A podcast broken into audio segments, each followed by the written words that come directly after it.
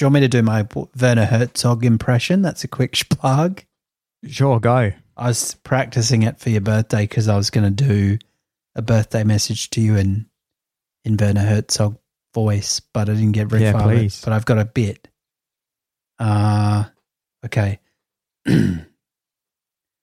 Happy birthday! I'll get to the chopper. it's Werner Herzog. That's excellent. From I think, I think that's from Little Dieter learns to fly.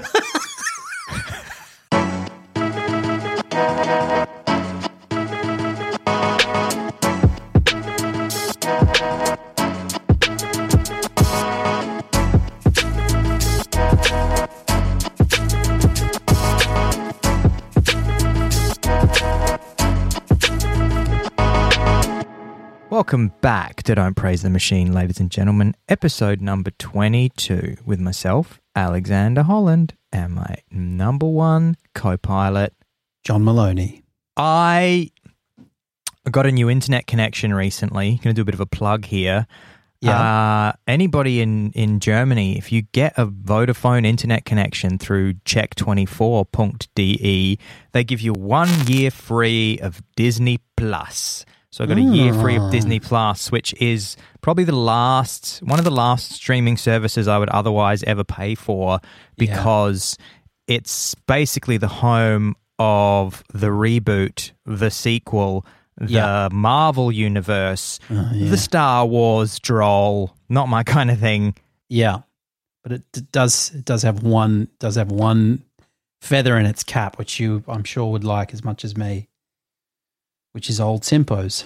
It's the Simpos. It's got those Simpos which I loved, and it was free. So I so I got it, and it also has the Wes Anderson films, which I think are on Netflix as well. But oh. I watched. Um, it's a bit of a Dutchie's hot tip. I watched yeah, Royal Tenenbaums in full for the first time in years, which I've always said is my favorite of his films. yeah, and it's really excellent. So anybody, Mm. if you're feeling a bit down, uh, and if even if you're feeling a bit up and you want to get even upper, Wes Anderson, Royal Tenenbaums, it's really excellent. We're talking about Owen Wilson. We're talking about Luke Wilson. yeah. We're talking about Ben Stiller. We're talking about Bill Murray, Anjelica Huston. We're talking about Danny Glover. You've missed him since uh Lethal Weapon. You've missed him since Lethal Weapon. That's right. Thank you, John. And Gene Hackman. So I went to uh, watch Royal Tenenbaums. It's really excellent, and it's an original film. And that's something that you don't really see that very much these days. No. Films that aren't based on existing intellectual property. And I went to see another. I went to see another original original um, piece of intellectual property this uh, last week, which was Nomadland, starring Frances McDormand. I went to see Oh, it at yeah. the cinema. I went to see it at the cinema.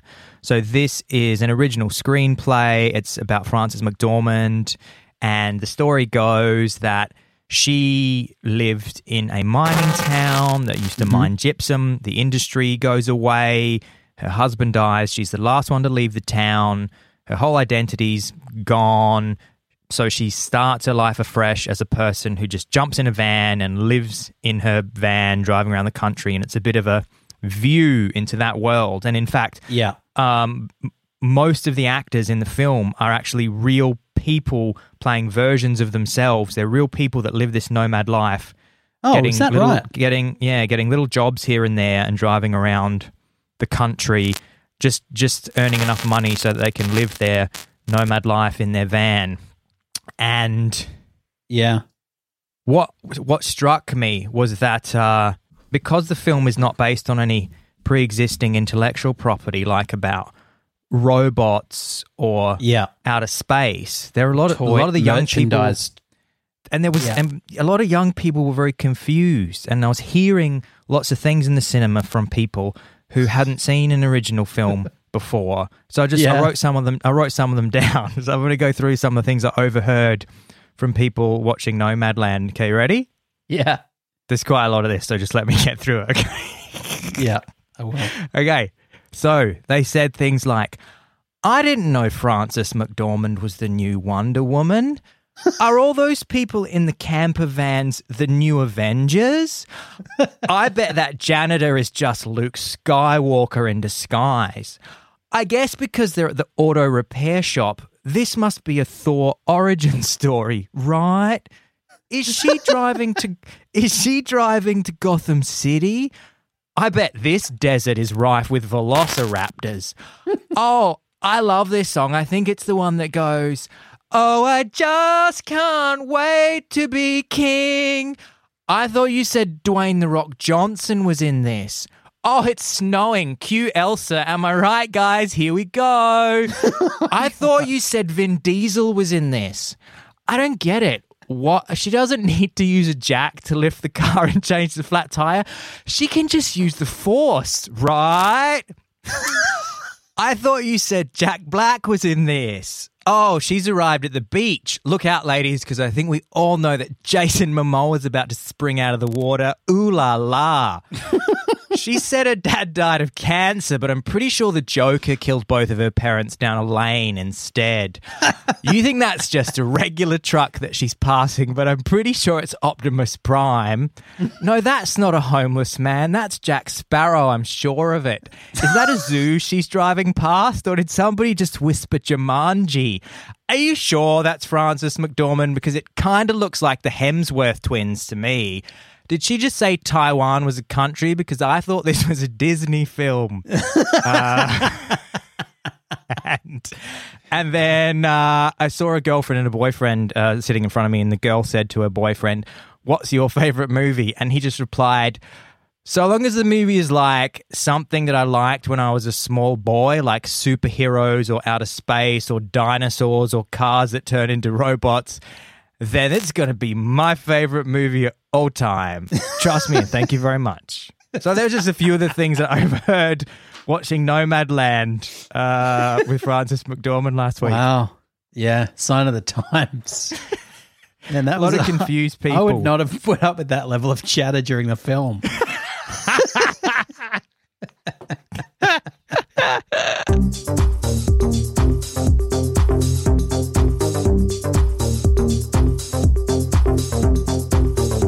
People who are familiar with the show, have been listening, you know, for at least the last couple of weeks, will um will remember that I had a recent experience uh, whilst on holiday in country Victoria.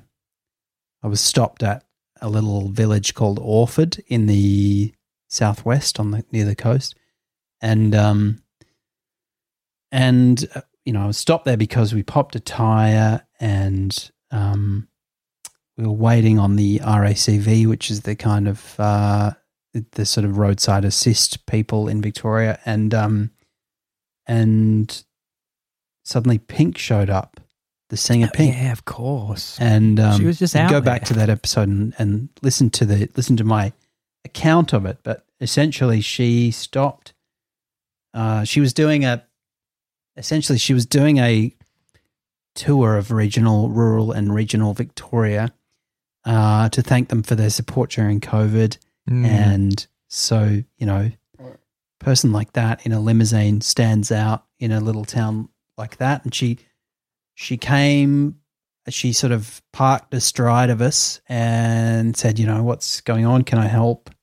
We said, no, it's, you know, I mean, we've just popped a tire, the RACV's on the way. And she sort of said, well, that's, that's probably not the kind of thing I can do much about, but sounds like you got it in hand.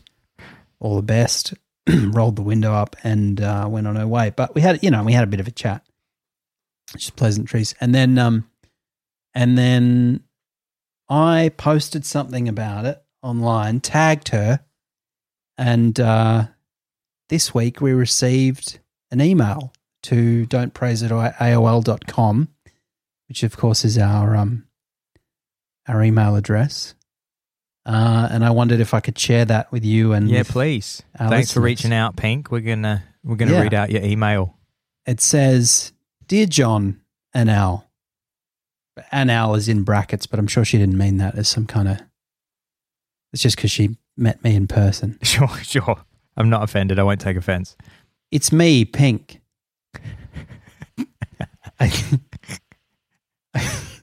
I, saw you tagged me on IG and thought I'd reach out. I think IG is Instagram. Um, Right. I'm glad everything worked out for you with the tire in Orford. You guys are really lucky down under to have the Royal Automobile Club of Victoria, RAVC. I think she must have meant RACV, doesn't matter. Right. Um, as far as I know, we don't have anything like that in the US of A. We do have potholes, though. Hee hee. That's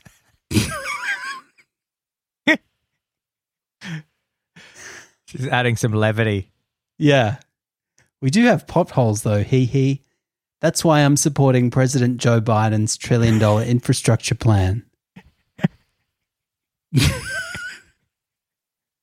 it may not be the kind of issue that gets people pumped up on Twitter, but infrastructure is actually so important. Where would we be without roads, bridges, pipes, and railways? Certainly not looking flashy in my Mercedes Benz. That's and then there's a double exclamation mark.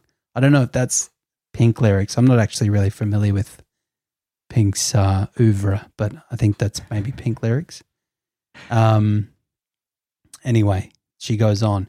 Anyway, a big shout out to my fans in Orford and the Moyne Shire.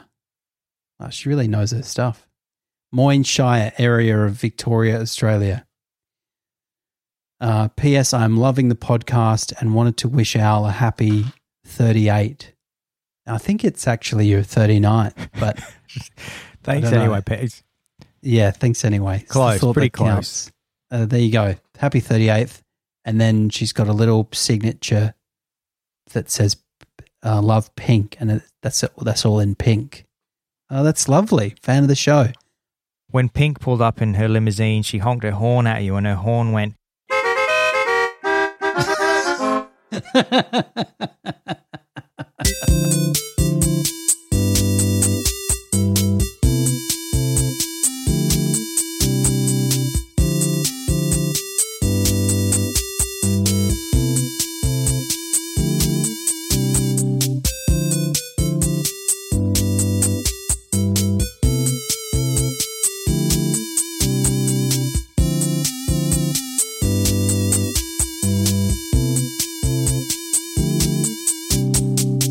Speaking of my birthday, uh, I bought myself two gifts, which are perhaps a sign of being 39 years old. Yeah. I bought myself yeah. a blackout blind for my sleep. Oh, nice. Yeah. It's good. It's a good thing to have. And I bought myself a computer printer, which I'd never thought I would buy again.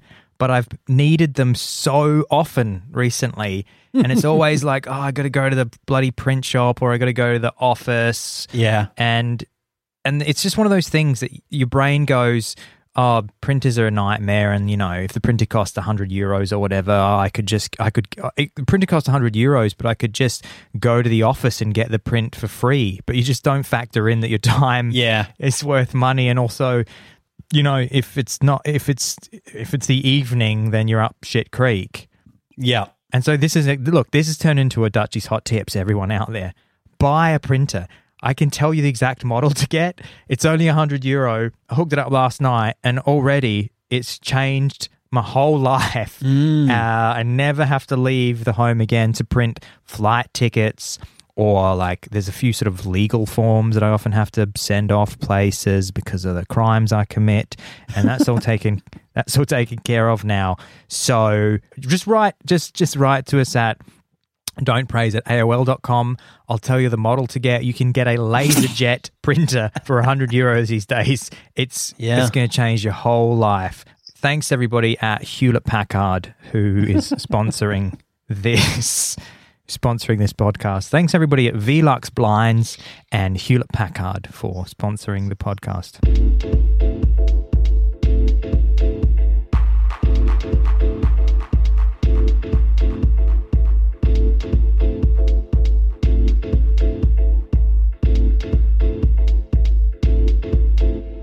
I was thinking the other day because I was listening to something for work. Uh, I was tuning, you know, I was tuning into like a meeting with where you do sort of the you turn your mic off and you don't you don't need to say anything, but you just need to have a like vague understanding of what's transpiring. And I noticed, I looked down at my pad and I had just because I've got adult ADHD, which I've self diagnosed, looked down at my pad and I had various kind of doodles and scrolls, um, all of which were just kind of low quality, inscrutable, sometimes vulgar kind of things. And I thought, it's weird that we, because I had just read an article a couple of days earlier about cave art and, you know, some of the advances that they're making, some of the new cave art that they're uncovering. And they always kind of have something to say about it, like, uh, you know, there's this cave in France, and we went in there and we saw Yeah. we saw like a figure with three arms and we think it's some kind of deity or we saw some scene and we think it must be like because they used to hunt this thing. And i thought it's weird like maybe that's just like the paleolithic equivalent of drawing a dick in balls. Like Yeah. why why do we attribute significance to that? Because because you could not infer anything sensible from what i'm drawing. Like if if somehow and some of this stuff just some of this stuff just gets kind of preserved through sheer dumb luck. Like some of the um, ancient greek and roman philosophers that we know of we we only know of what we know about them because their work was preserved in effectively in ash because of the um, eruption of mount vesuvius. And if it hadn't been it might just have rotted away and we'd know nothing about them. So there's just a lot of luck involved in what lasts.